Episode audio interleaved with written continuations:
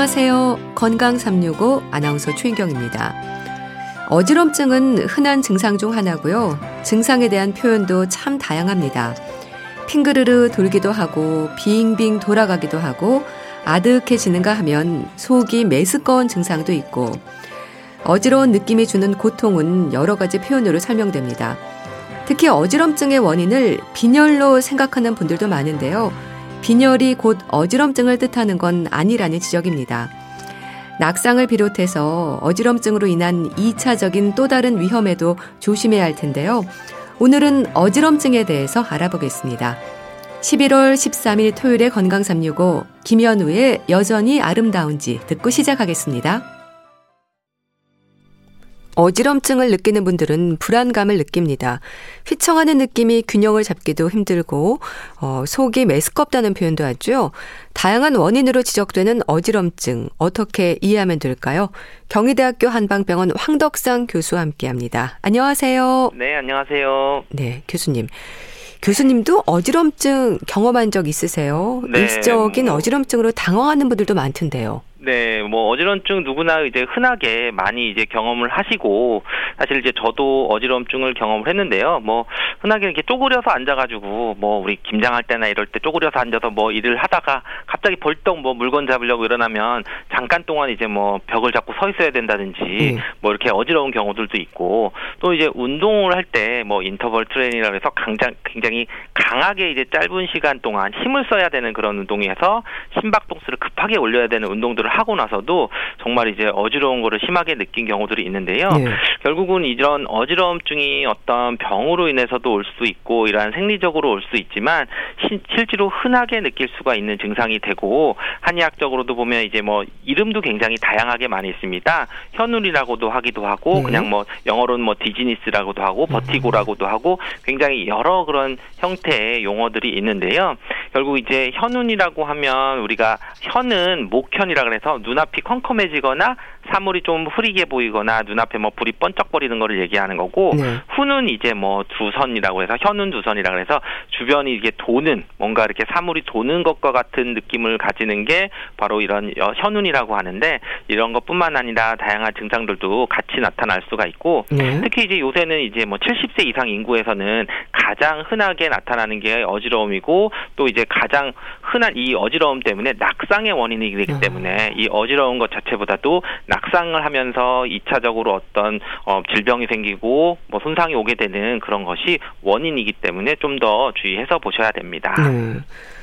뭐 귀의 문제일 수도 있고 뇌의 문제일 수도 있고 이렇게 어지럼증을 유발하는 여러 질환들의 위험도 있죠. 그렇죠. 가장 이제 흔하게 어지러움증을 얘기를 하면은 우리가 어, 말토성이냐 중추성이냐 이렇게 나눌 수가 있는데요. 지금 말씀하신 것처럼 이제 귀의 문제라고 하는 거는 우리가 이제 귀에는 해부학적으로 균형을 잡아주거나 어떤 전정신경 기능이라고 해서 어, 그런 균형들을 잡아주는 그런 기관들이 있는데 이런 네. 것에 어떤 어, 문제가 되거나 뭐 노화가 되거나 했을 때 어지러움이 생기는 게 그런 경우는 이제 말토성 어지러움증이 되는 거고요.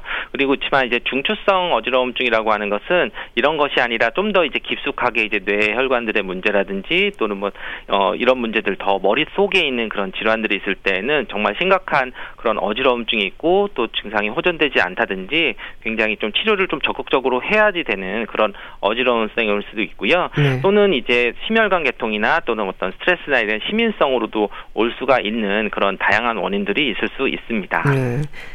그렇다면 교수님, 어지럼증에 대해서는 어떤 상태로 설명이 될까요? 네, 일단 어지러움증이 이제 오는 것들은 뭐 두통이 온다든지 또는 뭐 걷기가 어렵다든지 의식을 해서 완전 실신을 하거나 이러한 경우들도 있을 수가 있고요. 그렇지만 이제 많은 경우들은 그냥 이런 증상들이 나타나는 것보다는 어 순간적으로 뭐 의식을 잃거나 음. 또는 뭐 어지러워서 막 빙빙 도는 것처럼 이제 자세를 잘 못 취하거나 이런 것들로 나타날 수가 있게 네. 되는데요.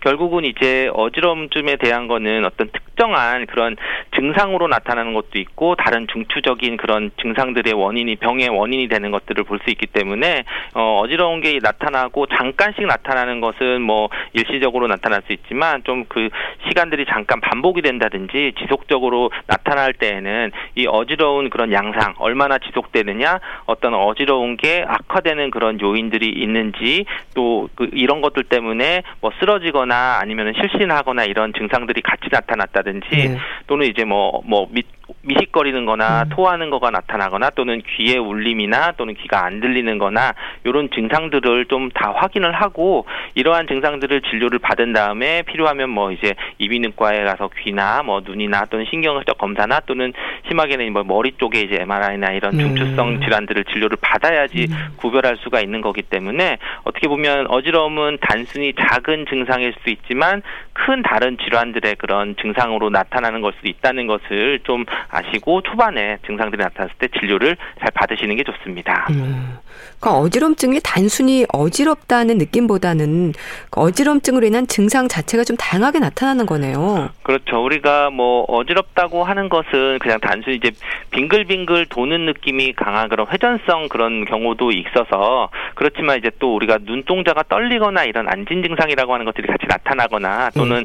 뭐 심하게 구역질이나 뭐 구토나 이런 것들이 나타나면서 뭐 혼자 서 있지 못하고 계속 비틀 뭐 술 취한 사람처럼 비틀비틀 걷는다든지 이런 것들이 좀 나타날 수가 있는 거거든요. 그러면서 이제 이러한 것들이 보면 우리가 말초 전정 신경 기능에 문제가 돼 있으면은 오히려 또 앉아 있거나 또 서 있으면 또 좋아지는데 네. 또 이제 그렇지가 않고 계속 이제 또 문제가 심해지거나 하면은 오히려 중추신 앉아서 안정을 취하는데도 계속 어지러우면 중추성을 의심에 대하는 경우도 있고 해서 여러 가지 이런 장, 증상들이 같이 나타나는 것들을 잘 관찰을 해서 진료를 받을 때 어, 그렇게 설명을 하고 치료를 받아야 됩니다. 네. 그럼 그렇게 눈이 좀 침침하기도 하고 진땀이 나기도 하고 얼굴이 창백해지기도 하는 건 왜 그렇습니까? 기본적으로 이제 식은땀을 나거나 구토나 이런 것들은 우리가 자율신경계통의 증상의 일정으로 보는데요. 네. 결국 우리가 이런 어지러움증이 나타나면은 내 몸에는 그런 항상성을 유지하기 위해서 이런 자율신경계통의 어떤 변화들이 생기게 되고 그런 것들이 이제 교감신경이 비, 비 정상적으로 활성화가 되면은 이런 원인 때문에 막 심박동수도 올라가게 되고 뭐 저혈당 증상처럼 오게 되면서 어지 어지러운 것들로 있을 수도 있고요. 또는 뭐 이제 저산소증이 생겨서 머리로 가는 이제 그 혈액이 부족하거나 또 너무 긴장이 되거나 또는 뭐 공황장애나 이러한 여러 가지 긴장 상태가 됐을 때에도 네. 다른 증상들이 또 어, 나타날 수가 있습니다. 네. 이명이 생기기도 하나요? 그렇죠. 특히 이제 뭐 말초성 어지러운 경우에는 이제 안쪽 귀에 이상이 오게 되는 그 어지러움을 얘기를 하고요. 이럴 때는 뭐 이석증이 있다든지 또는 뭐 전정신경염이나 또는 뭐 메니에르병이라고도 얘기를 하는데요. 결국은 이제 이럴 때는 이제 이명이 특징적으로 좀 나타나면서 같이 이제 어지러움 그리고 또 난청이라든지 또는 귀가 먹먹하거나 이제 이 충, 충만감이 귀 속에 이제 충만감이 이제 있을 수가 있는데요. 네. 어, 이러한 질환들이 있을 때 물론 뭐 귀 쪽으로 천신경에 종양이 있거나 뭐 어, 다른 중추성으로 다른 문제가 있어도 나타 이런 이명들이 나타날 수가 있는데 결국 우리가 어지러움이 나타나면서 이명이 나타나고 할 때에는 또 이비인후과를 또 보거나 또는 중추성이 있으면 신경외과를 보거나 음. 이렇게 좀 진단을 정확히 받아야 됩니다. 음. 그 이석증의 경우에도 심한 어지럼증의 증상으로 나타나지 않나요? 그렇죠. 이석증이 이제 임상에서 가장 흔히 접하는 네. 이제 어지러움증이라고 네. 해서 뭐 양성 돌발성 체위성 현운이라고도 음. 얘기를 하는데요. 네. 결국 이제 우리 귀에서 이제 돌 같은 부분이 이제 그 평형반을 있어서 이게 정상적으로 균형들을 이제 이루어야 되는데 어 돌아 누웠다가 또 이렇게 옆으로 돌아 누울 때 이런 자세 변환이나 이제 특정 동작을 할 때 이제 수초나 이제 어떤 몇 초나 또는 몇 분간 지속되는 이제 심한 어지러움증을 이제 특징으로 하거든요. 네. 그래서 이제 이런 경우들은 다른 어떤 중추성이나 이런 게 아니라 정말 그, 그 이석증이 도, 귀, 그러니까 돌이 그 속에서 이제 균형을 잡지 못하고 뭔가 움직이면서 생기는 것들을 또 특징적으로 나타나는 그래서 흔한 임상적으로 볼 수 있는 어지러움증이 됩니다. 네. 그런데 교수님, 어지럼증을 이제 현기증, 뭐 현훈처럼 다양한 이름으로도 이제 불리는데 어떤 차이가 있을까요? 그렇죠. 이제 용어적으로는 사실은 이제 그 영어로 보면 똑같이 한국말로는 어, 어지러움증, 현기증 또는 현운 뭐 이런 것이 구별이 정확히 안 되고 실제로 이제 임상에서도 환자분들이 표현할 때 이걸 정확히 표현하진 않기 때문에 단순히 이제 어떤 이 용어들로 인해서 환자들을 구분하기나 이런 거는 쉽지는 않은데요.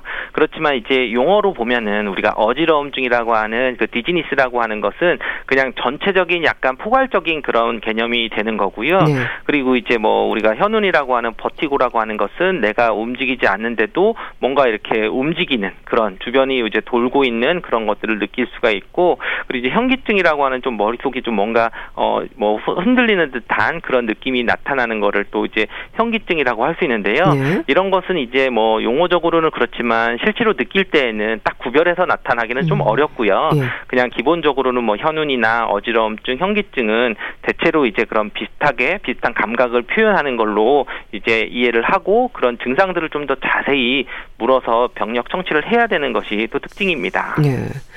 참 어지럼증은 정확한 진단에 따른 치료가 중요할 텐데요. 근데 어지럼증 치료를 받은 후에도 늘 불안감을 가질 것 같습니다. 그래서 몸의 건강 상태를 좀 돌아볼 필요가 있지 않을까요? 그렇죠. 아무래도 이제 어지러움증에서 좀 심각한 경우들은 이제 뭐 말초성보다는 이제 중추성 어지러움증이 됐을 때 좀 더 이제 심각한 병이 되고 잘 낫지 않는 경우들을 볼 수 있거든요. 네.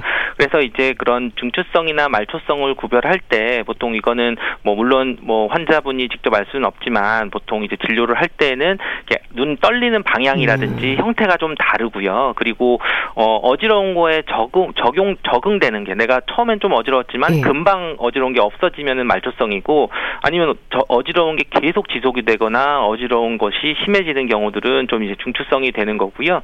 그리고 또 오히려 귀에 청력이 감소한다든지 이명이 있으면 오히려 말초성인 경우가 더 많고 그래서 이제 중추성은 오히려 이명이나 청력이 뭐 어, 감소되거나 이런 것들이 좀 없는 경우들을 좀 볼 수도 있고요. 네. 또는 이제 동반 증상 중에서 말초 증상은 없는데 또는 이제 중추성은 또 어, 뇌관이나 손해 증상이 어떤 신경학적인 그런 증상들이 좀 나타날 때에는 그런 중추성이기 때문에 좀 더 걱정을 하거나 좀 더 적극적으로 치료를 해야 되는 경우들도 있고요. 네.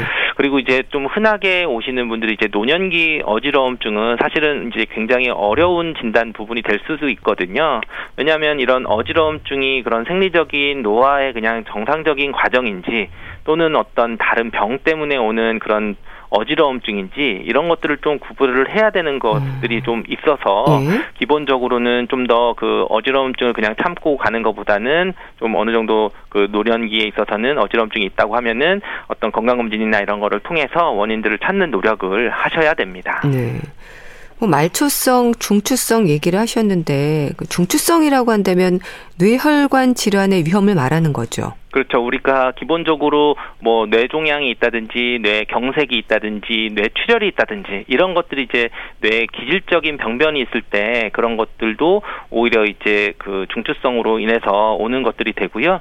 이럴 때는 이제 신경학적인 이상들이 좀 나타나고 네. 오히려 이제 그 그 질환들, 뭐 뇌출혈, 뇌종양 뭐 이런 것들을 좀 치료를 했을 때 이런 것들이 좋아지는 거지 단순히 어떤 말초 쪽으로 치료하는 약들만으로는 이런 어지러움증이 치료가 되지는 않습니다. 네.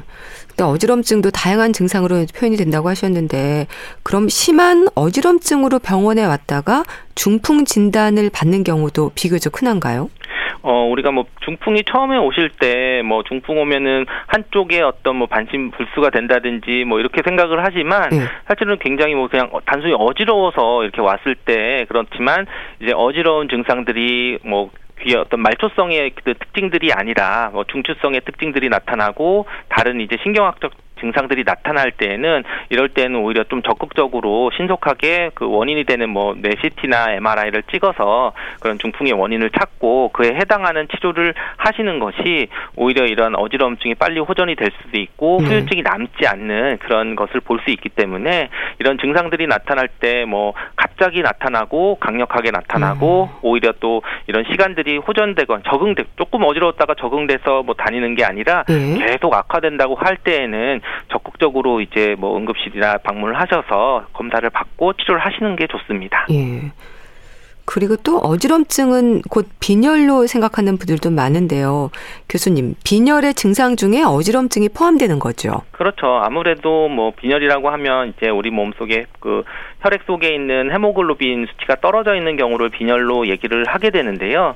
그렇지만 또 우리가 뭐 여성분들을 보면은 그 헤모글로빈 수치가 좀 떨어져 있어서 평상적으로 빈혈이 있는데도 어, 어지러움증을 많이 못 느끼고 그냥 지내는 분들도 많이 있거든요. 음. 그래서 이제 그런 것들이 이제 어지럽다고 해서 뭐 빈혈만 생각해서 진단을 안 받고 철분제를 드시는 분들이 있는데 이제 그러는 것보다는 오히려 어지, 어지러움증의 원인을 찾아서 만약에 그 어지러움증의 원인이 이런 철분 수치가 떨어지고 헤모글로빈 수치가 떨어지는 빈혈 때문이라고 하면 네. 철분제를 복용을 하면은 개선이 될 수 있지만 만약에 빈혈 때문에 아닌 어지러움증은 철분제를 먹어서 뭐 그게 없어지거나 좋아지지 않기 때문에 그런 정확한 원인을 찾는 노력을 하시는 것이 좋고 어 대부분은 뭐 아까 말씀드렸지만 그런 어 빈혈보다는 뭐 양성, 돌발성, 체위성 음. 현운이라 그래서 네. 말초적으로 오는 경우도 많이 음. 있기 때문에 그런 경우들 진단을 좀 받으시는 게 좋습니다. 네.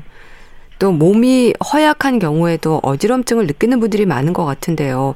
한약에서는 어떤 치료가 진행이 될까요? 그렇죠. 한의학에서도 이제 어지러우니까 단순히 이제 허증만 얘기를 하는데요. 한의학에서는 분명히 어지러움증을 몇 가지 그런 변증이라 그래서 원인들을 좀 구별을 하게 됩니다. 네. 그래서 한약에서는 뭐 우리가 풍훈자를 붙여서 뭐 풍훈이다, 뭐 열운이다, 다문이다라고 음. 얘기를 하는데 결국 이제 바람이 부는 바람처럼 바람이 부는 것도 싫고 뭐 뭐 열도 낮다 더웠다 또는 네. 뭐 열, 열에 뭐 더운 여름철에 뭐 열 열기를 받아서 어지럽거나 또는 뭐 미식거리고 구토하면서 뭐 머리도 깨지도록 아프고 이러면서 이제 담음이라 해서 노폐물들이라 이런 것들은 얘기는 저희가 실증이라고 합니다. 결국은 뭔가 순환이 안 되고 노폐물들이 쌓이게 되는 이런 것들을 좀 순환시켜 줘야 되는 그런 것 때문에 오는 어지러움증으로도 보고요. 네. 그리고 또 뭐 기운이나 혈운이라 이런 것처럼 실제로 기운 이 부족하고 또는 피가 부족해서 오는 경우들은 음. 그거에 맞춰서 보기시켜 주거나 부혈시켜 주거나 하는 그런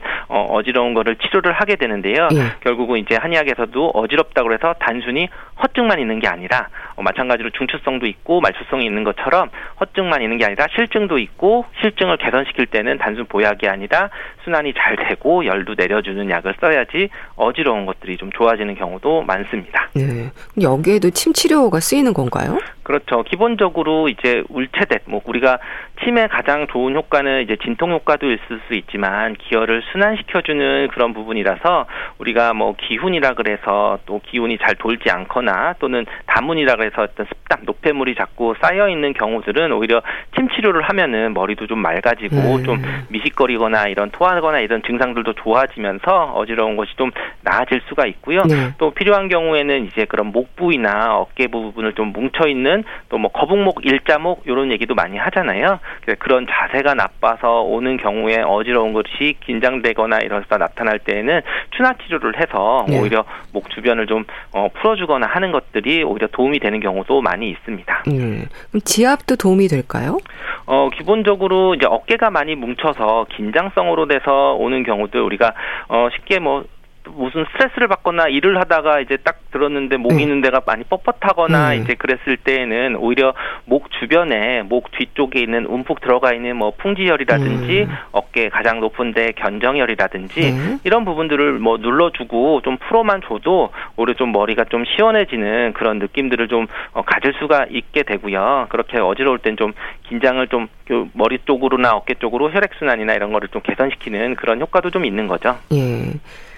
그럼 어지럼증으로 고생하는 분들의 특징이 있을까요? 뭐 얼굴이 창백해지는 것 외에도 다른 변화들이 있는지도 궁금합니다. 네, 기본적으로 어지러운 것을 많이 느끼는 분들이 이제 담음이라 그래서 저희가 순환되지 않는 수분이라고 하는 그런 노폐물들이 많이 쌓이는 분들은 기본적으로 이제 얼굴도 창백하고 뭐 물만 먹어도 뭐 살이 찐다는 네. 것처럼 몸도 좀 잘 붓고 그리고 이제 혀를 봐도 몸에 봐도 뭔가 이렇게 노폐물이 자꾸 쌓이기 때문에 네. 어, 잘 붓고 피부도 좀 지저분하게 되고 뭐 미식거리거나 뭐 멀미도 잘하고 네. 멀미를 또 잘하는 그런 특징들도 아. 있고 그리고 또 꼭 먹고 나면은 뭐 식곤증 기능이 있다든지 좀 잘 존다든지 예. 이런 소화 기능이 좀 떨어져 있는 경우들도 많이 볼 수가 있고요. 그리고 이제 진짜로 기운이 없는 분들은 창백하고 소화력도 약하고 어떻게 보면 근육량도 좀 적고 그런 분들을 좀 나눠서 그런 해당 증상에 따라서 따라오는 그 증상이나 몸의 신체적인 변화들은 또 다양하게 볼 수 있습니다. 네. 입술이나 손톱에 윤기가 없다는 얘기도 하던데 이게 관련이 있을까요? 기본적으로 입술이나 손톱의 윤기 또는 이제 색을 보는 거거든요. 네. 결국 우리가 어 피가 잘 돌고 하면 이제 분홍색에 어떻게 보면 이제 좀 건강한 색이 됐을 음. 때는 혈액 순환이 잘 되구나 이렇게 볼 수도 있지만 네. 또는 이제 입술이나 또는 뭐 눈꺼풀 아래쪽에 보면은 이제 그 혈관들에 있어서 굉장히 좀 창백하게 보이거나 할 때는 아 피가 뭔가 잘 돌지 않거나 아. 부족하거나 하는 것들을 좀 볼 수가 있게 되는 거고요. 예. 또 우리가 뭐 우리 혀나 이런 부분들을 좀 봤을 때 혀에 어, 두꺼운 태가 있는 경우들은 이제 담음 습담이라고 해서 뭔가 혈액 순환이나 수분 대사가 잘 안 되는 경우들도 같이 좀 볼 수 있어서 그런 것들이 어떻게 보면 한의학에서 보면 사진이라고 하지만 어 문진도 물어도 보고 또는 맥도 보고 또는 이제 증상들을 좀 얼굴을 보면서 그런 증상들을 따라서 어 어지러움증의 원인이 되는 그런 변증을 하는데 참고를 하게 됩니다. 예. 혀를 살펴보기도 한다고 하셨는데 어떤 연관이 있는 건가요? 어, 기본적으로 우리가 혀의 색깔도 보고 혀에 이제 태, 태가 있는 그 설진을 할 때 여러 가지를 보게 되는 거거든요. 네. 그러면 혀가 이제 혀끝이 붉거나 그러면 오히려 열이 쌓여 있는 걸로도 볼 수 있고 아. 또는 태가 깨끗하게 없는 사람도 있지만 굉장히 두텁게 있는 사람들은 네. 이런 습담이나 이런 노폐물들을 좀 잘 돌리지 못하고 있는 그런 부분들도 볼 수가 있거든요. 그리고 또 우리가 혀의 모양을 보면은 치아 자극이 나서 이제 치은이라 그래서 치아 자국이 나 있는 그런 혀를 가지고 계신 분들도 있는데 네. 그런 경우는 오히려 이제 혀의 기운이 좀 없어서 네, 비위 기능이 약하면은 혀가 이렇게 축 처지고 부어 있는 상태가 되는 음. 거죠. 그러면 이제 기운이 좀 없거나 비허인 상태가 되는구나 하는 것처럼 네. 뭐 단순히 요 한 가지만 볼 수는 없지만 어 그런 다른 증상과 더불어서 변증할 때 참고를 하는 것이 또 설진의 한 가지입니다. 네.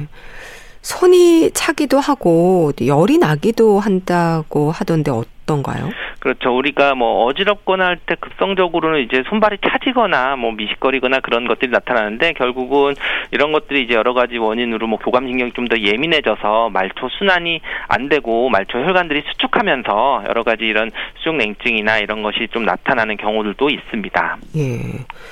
그러니까 어지럼증이 뭐 귀의 문제나 뇌의 문제일 수도 있지만 일종의 순환의 문제일 수도 있는 거네요. 그렇죠. 음. 뭐 어지러운 것들은 이제 분명히 어, 말초성이냐 중추성이나 이런 구조적인 문제로 진단하는 것도 필요하지만 예. 다 검사를 했는데 실제로 어 나는 어지러워요라고 하시는 분들은 또 한의원이나 음. 한의학 한방 의료기관에 많이 오시거든요.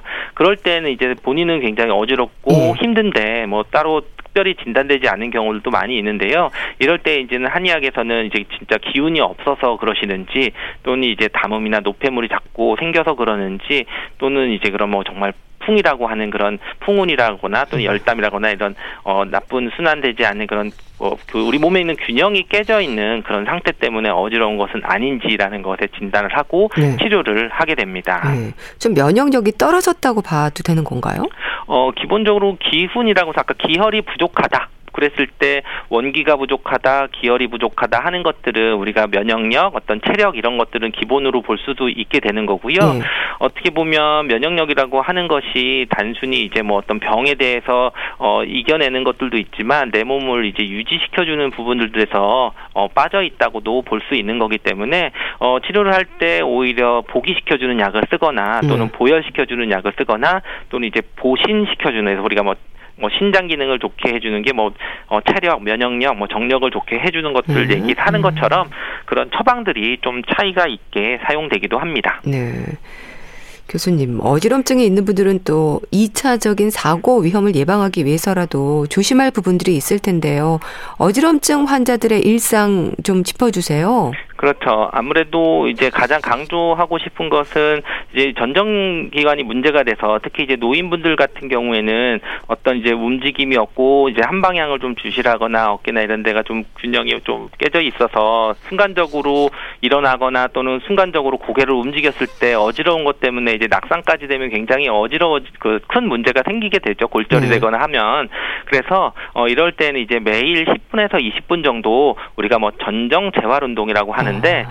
결국은 이제 우리가 몸을 머리를 움직이면서 고정된 물체를 본다든지 예. 또는 머리와 물체를 동시에 움직이면서 약간 초점을 좀 맞춰서 본다든지 그리고 어 평양한 곳에서 이제 걸을 때 뭐 단단한 바닥에서 약간 푹신한 바닥을 걷는다든지 네. 또는 이제 눈을 감고 일직선으로 이렇게 벽을 잡으면서 일직선으로 걷는다든지 또는 이제 한 발로 서 있으면서 약간 5초 정도 서서 눈을 한쪽만 감거나 한쪽만 뜨거나 이런 식으로 어떻게 보면 내 몸 자체에서 그런 운동 기능들 그냥 단순히 근육을 생기는 게 아니라 균형 감각을 잡는 운동들을 하루에 10분에서 20분 정도를 꾸준히 하시는 게 네. 어떻게 보면 이전 어지러움증으로 인한 뭐 낙상이나 이런 거를 예방할 수도 있고 또는 어지러운 증상들을 미리 좀 예방할 수 있는 그런 방법이 될 수도 있습니다. 네. 말씀 잘 들었습니다. 오늘은 다양한 원인으로 지적이 되는 어지럼증에 대해서 알아봤는데요. 경희대학교 한방병원 황덕상 교수와 함께 했습니다. 감사합니다. 감사합니다. KBS 라디오 건강 365 함께하고 계신데요. 핑클의 늘 지금처럼 듣고 다시 오겠습니다.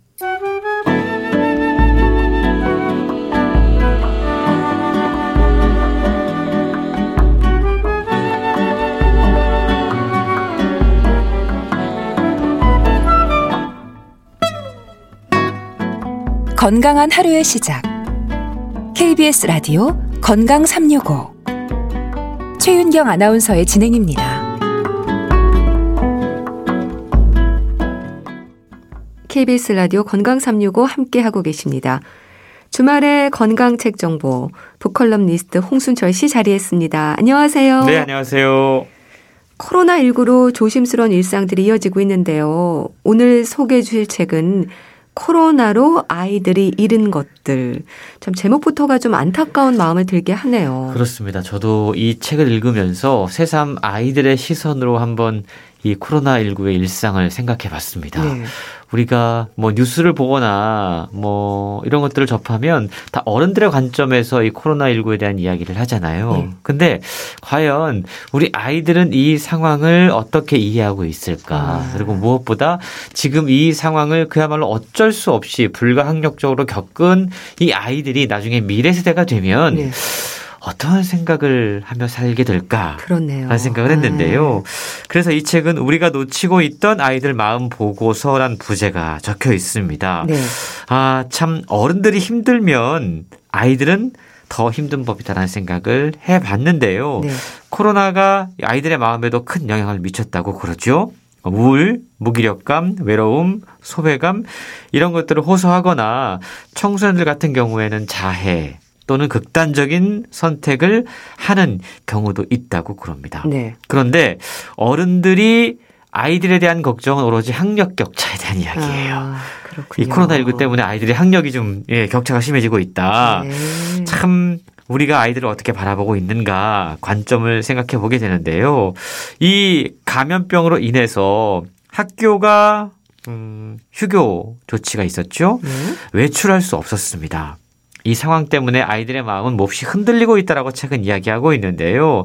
그래서 아이들이 중요한 것을 잃기 전에 떨어지기 전에 붙잡아 줘야 한다라고 전하고 있습니다. 네. 그리고 그러기 위해서 아이들에게 다가가서 물어봐야 된다. 코로나 때문에 힘든 것은 없니? 라고 물어봐야 된다고 이야기하고 있는데 이 책을 쓰신 분이 정신건강의학과 전문의이면서 오랜 기간 동안 청소년들과 상담을 해온 김현수 박사님이신데요. 네. 책을 통해서 코로나 시대를 견뎌내고 있는 우리 아이들의 외로움 그리고 두려움을 세밀하게 포착해서 소개를 하고 있습니다. 그는 감염병 세계적인 대유행 상황에서 서울시 코비드19 심리 지원단 단장을 맡아서 시민들의 심리 방역 업무를 예, 진행하고 있다고 그럽니다. 네. 참 말씀을 들으니까 그러네요. 이제 일상으로 돌아가고는 있지만 그동안 혹시 코로나 때문에 힘든 것은 없니? 이렇게 아이들 마음을 들여다볼 수 있는 질문은 저도 안 한 것 같네요. 그렇습니다. 저도 우리 자녀들이 고3, 고2였거든요. 네. 근데 오로지 아. 지난 2년 동안 걱정은 아, 이 기간 동안 애들이 학교도 안 가고 공부는 제대로 할까? 네. 아, 화면을 보면서 들여다보는 그 수업이 아이들에게 음. 과연 어떤 효과가 있을까? 그리고 이것이 아이들 아, 나중에 아이들의 학력에 어떤 문제가 있지 않을까? 그러니까요. 많은 분들이 그것 때문에 또 고민을 하셨는데 그렇습니다. 네. 마음의 문제를 돌보지 못했다라는 음. 거죠. 저자가 이 책을 쓰게 된 계기가 있었다고 그럽니다.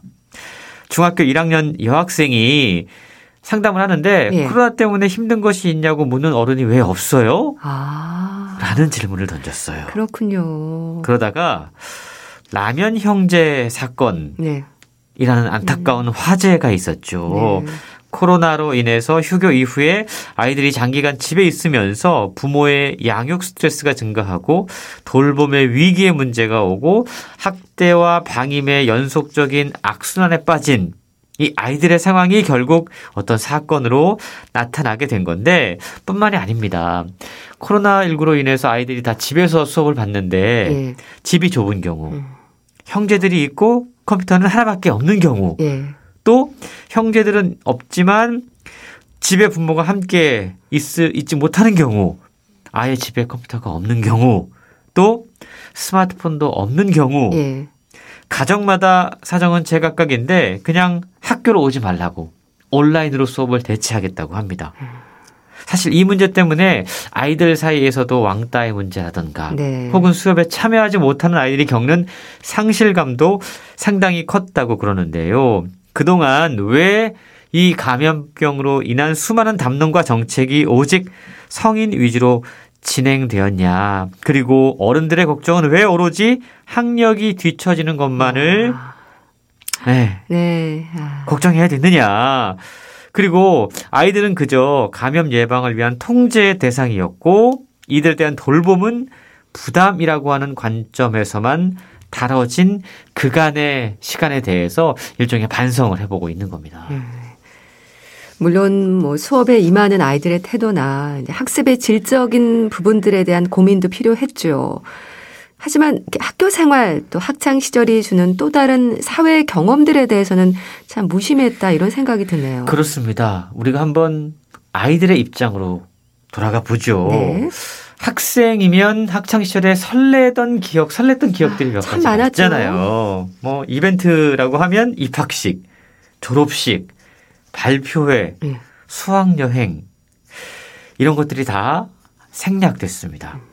인생의 어떤 시기에 겪어야 할 일들이 왜곡되거나 변주되는 경험을 했다라는 거죠. 네. 저자는 심리학적 관점에서 이러한 이벤트가 개인과 집단의 정체성을 포함한 문화적인 통합을 이룰 수 있는 일종의 삶의 연속성과 깊은 관련이 있기 때문에 너무나 중요한 것들이라고 이야기합니다.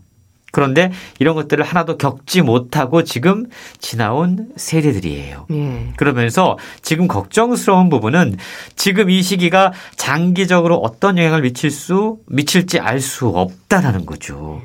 다만 과거를 보더라도 질병이나 사고 등의 이유로 학교를 쉬다가 복귀한 사례들을 살펴보면 사회적 경험의 박탈이 아이들의 정서적인 그리고 신체적인 발달에 안 좋은 영향을 미쳤다라는 연구 결과가 훨씬 더 많다라는 겁니다. 네. 그래서 이제는 정말 진지하게 대비를 해야 되는데요. 네. 코로나 세대라고 불리는 지금의 아이들, 이 아이들이 나중에 성인이 되었을 때 음. 나타날 수밖에 없는 심리적이고 정신적인 문제들에 대해서 미리 준비해야 된다라고 이야기하는 강조하는 저자의 조언을 우리가 새겨들을 필요가 있을 것 같습니다. 그러니까 이 코로나 시대를 사는 아이들의 이 긴 시간들이 나중에 이 아이들이 성인이 되었을 때 어떤 기억으로 자리할지에 대한 생각을 좀 해야 된다는 거죠. 그렇습니다. 코로나 팬데믹, 거리두기, 학교 폐쇄, 이것 때문에 아이들이 받은 상처들이 있습니다. 네. 책은 그걸 크게 다섯 가지로 어. 꼽고 있는데요. 먼저 학교에 가지 못하면서 겪었던 단절 트라우마입니다. 단절. 아. 아이들에게 진급은 성장의 의미예요. 예. 새로운 출발입니다. 그런데 아이들은 지난 2년 동안 학교에서 새로운 소속감이나 정체성을 거의 경험하지 못했고 그랬죠. 새로운 친구가 생기지 않는 것에 대해서 불안해하는 음. 경우들도 많았다고 그럽니다. 네. 그런데 많은 어른들이 아이들의 이 친구를 만나지 못하는 어려움 또 학급 또래 활동에 대한 그리움에 대해서 친구가 밥 먹어 밥 먹여주냐 이런 식의 일종의 폭언을 일삼은 것 이건 분명히 문제가 있다라고 지적하고 있는 겁니다. 요즘 아이들이 형제가 없잖아요. 그렇죠. 기껏해 한두 명인데 사실 이 요즘 아이들에게 친구는 거의 가족과도 같은 의미를 지니거든요. 네. 또 아이들은 또래를 필요로 합니다. 청소년 시기에는 더더욱 그렇죠. 그런데 이 경험들을 통째로 하지 못하고 집에서 혼자 단절돼서 지냈다라는 겁니다. 물론 부모가 있지 않냐라고 반론할 수 있어요. 근데 청소년 아이들에게 부모만으로는 충분하지 않다라는 겁니다. 네. 아이러니하게도 이러한 경험을 통해서 아이들은 친구, 반, 학교가 어떤 의미인가를 다시 생각하게 되었다. 라고 상담에서 네. 이야기했다고 그래요. 그렇군요. 그만큼 이게 얼마나 중요한지를 다시 한번 우리가 생각해 봐야 된다라는 거고요. 아이들이 겪은 두 번째 상처, 규칙 트라우마. 규칙. 라고 아. 이야기합니다. 집에서 시간을 보내야 돼요. 예. 아, 부모님과 함께 하는 경우에는 얼마나 잔소리를 많이 들었겠습니까? 예. 그리고 화, 화상회의를 하면서 겪는 또 다른 문제는 뭐냐면 예. 재채기도 마음대로 못하는 상황. 음. 이게 왜냐면 자기가 재채기를 하면 이제 수업에 어떤 지장이 오기 때문에 그리고 재채기라고 하는 게 사실은 네. 예전에는 별로 아무렇지도 않은 거였거든요. 지금은 사회 분위기가 네. 김치, 기침 한번 하면 눈치가 보여요. 눈치가 보이는 네. 상황입니다. 통제에 기반한 생활 여기에서 어려움들이 생겨났다는 건데요. 아이들은 잔소리를 비롯해서 감염 병 예방을 이유로 각종 금지, 지시, 통제에 기반한 일상을 살아왔는데 여기에 대해서도 어려움을 호소했다고 그럽니다. 예, 참 공감이 되는데 일단 단절 트라우마, 통제에 기반한 일상이라는 지적이 새삼 걱정이 또 됩니다. 우려되는 또 다른 부분들은 뭘까요? 예, 총 다섯 가지 고통 가운데 지금 두 가지 살펴봤잖아요. 네. 세 번째가요, 일상 유지 트라우마라는 겁니다. 학교에 가지 않으면서 비일상적인 생활을 하게 됐는데 어른들은 항상 그럼에도 불구하고 규칙적인 삶을 요구했어요. 그러니까 아이들이 느끼기에 네. 불규칙하고 비정상적인 생활 자체도 너무 힘든데 자꾸만 규칙적으로 생활하라고 하니까 이게 아, 이 모순을 너무 힘든 것들이었던 음. 거예요. 어른들도 힘든 그 규칙적인 생활, 그 요구와 압박을 아이들을 대상으로 했다라는 것 문제가 있다라고 제가 지적하고 있고요. 네. 네 번째가 결손 트라우마입니다. 결손 트라우마. 이게 아. 심리적인 문제인데요. 학교에 가지 않는 동안 아무것도 한 게 없다라고 느끼는 그 마음이에요.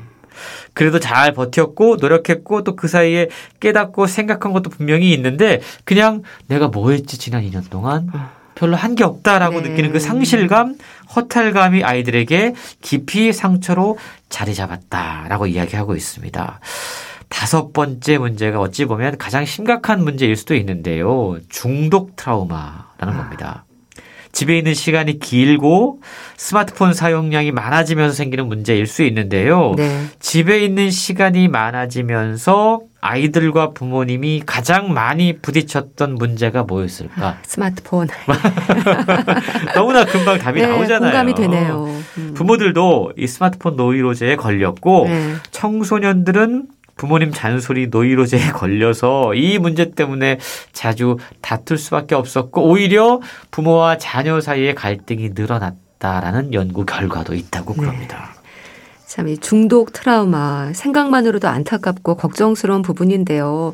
스마트폰 노이로제라는 말에는 정말 공감하는 분들이 많을 것 같아요. 그렇습니다. 저자가 상담 심리학적 관점에서 이 문제에 대한 해법을 제안을 하고 있는데요. 네. 저자는 평소보다 훨씬 낮은 기대로부터 출발하는 게 음. 자녀와 부인에게 좋다. 기대를 낮게 하라. 라고 이야기합니다. 네. 학교와 학원을 주로 오가던 아이들은 집에서 스마트폰을 쥐고 시간을 보낸 경험밖에 없거든요. 음. 그리고 한국의 독특한 문화 현상 가운데 하나가 청소년기에 집안일을 해본 기억이 없다라는 겁니다. 그렇네요. 그래서 저자는요, 함께하는 이 시간에 아이들이 집에 오랫동안 머무는 이 시기에 스마트폰을 통제하기 위해서는 관심을 다른 데로 돌려줘야 된다는 겁니다. 네. 그래서 스마트폰을 통제하려면 무작정 하지 못하게 하지 말고 공부 이외에 다른 대안들을 제시해줘야 되는데 예를 들자면 설거지 한번 해봐. 음. 반려동물 산책 한번 시켜주겠니? 화분갈이 같이 하면서 이런 집안일들을 하면서 그 중독 문제로부터 벗어날 수 있다라고 이야기를 하고 있는데요. 네. 코로나 시기에 우리는 주로 어떤 이야기를 했고 또 지금도 여전히 가장 자주 논의되고 있는 것은 무엇일까? 저자는 이 문제를 계속 지적을 하고 있어요. 여전히 성인 중심 담론입니다. 음. 어른들끼리만 이야기하고 결정을 해요. 네. 그리고 학력 중심 담론입니다. 어른들의 걱정은 오로지 학력뿐인가. 네. 이게 아이들이 불만을 제기하고 있는 거거든요. 예. 또 통제 중심 담론입니다. 왜 우리는 항상 통제의 대상이 되어야 하는가? 그리고 부담 중심 담론입니다. 돌봄에 대한 이야기를 하면서 항상 사회적 부담, 네. 이 비용에 대한 이야기를 하고 있어요. 음. 이게 저자도 문제 제기를 하고 있지만 그 문제 제기는 아이들의 질문으로부터 시작이 됐는데요. 재난 시기를 겪게 되면 사실은 어떤 사회가 가진 권력의 최우선적인 가치와 실행 방식이 가동하게 됩니다. 당연하게 약자와 소수자의 권리는 자꾸만 뒷전으로 밀려나요. 그리고 네. 민낯이 음. 보여지게 되는데 네. 이번 코로나 팬데믹 상황을 겪으면서 지금 대한민국 사회가 우리의 아이들을 어떤 시선으로 바라보고 있는가, 어떤 대상으로 바라보고 있는가가 아주 명확하게 드러나고 있다라는 겁니다. 우리 사회는 아이들에게 귀를 기울이는 사회인가? 질문해 봐야 되는데요. 예. 유명한 독일의 신학자인 디트리히 본회퍼의 이야기가 책에 소개가 됩니다. 한 사회의 도덕성은 그 사회가 아이들에게 무엇을 해 주는가를 보면 알 수 있다. 라는 건데 네. 과연 우리는 아이들의 세, 음. 목소리에 얼마나 귀를 기울이고 있는가 생각해 보게 됩니다. 그렇네요. 건강한 사회라는 말을 하잖아요. 특히 우리 미래 세대의 마음 건강이 중요할 텐데요. 참 우리가 관심으로 애쓰고 노력해야 하는 부분들에 대한 고민을 좀 해야 될 것 같습니다. 그렇습니다. 물론 어른들도 힘들어요. 음. 그리고 아이들을 또 돌봐야 되는 그 상황이 만만치는 않습니다. 네. 그런데 아이들의 관점으로 생각을 해보면 아이들은 어른보다 더 아, 힘듭니다. 그렇겠네요. 학교는 공부만 가르치는 곳이 아니고요. 사실 학교를 못 간다라는 그 상실감이 아이들에게는 정말 큰 거거든요.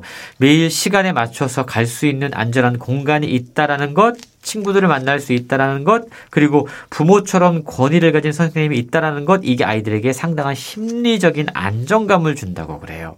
그런데 학교 문이 닫히면서 아이들은 이러한 공간을 잃었고 네.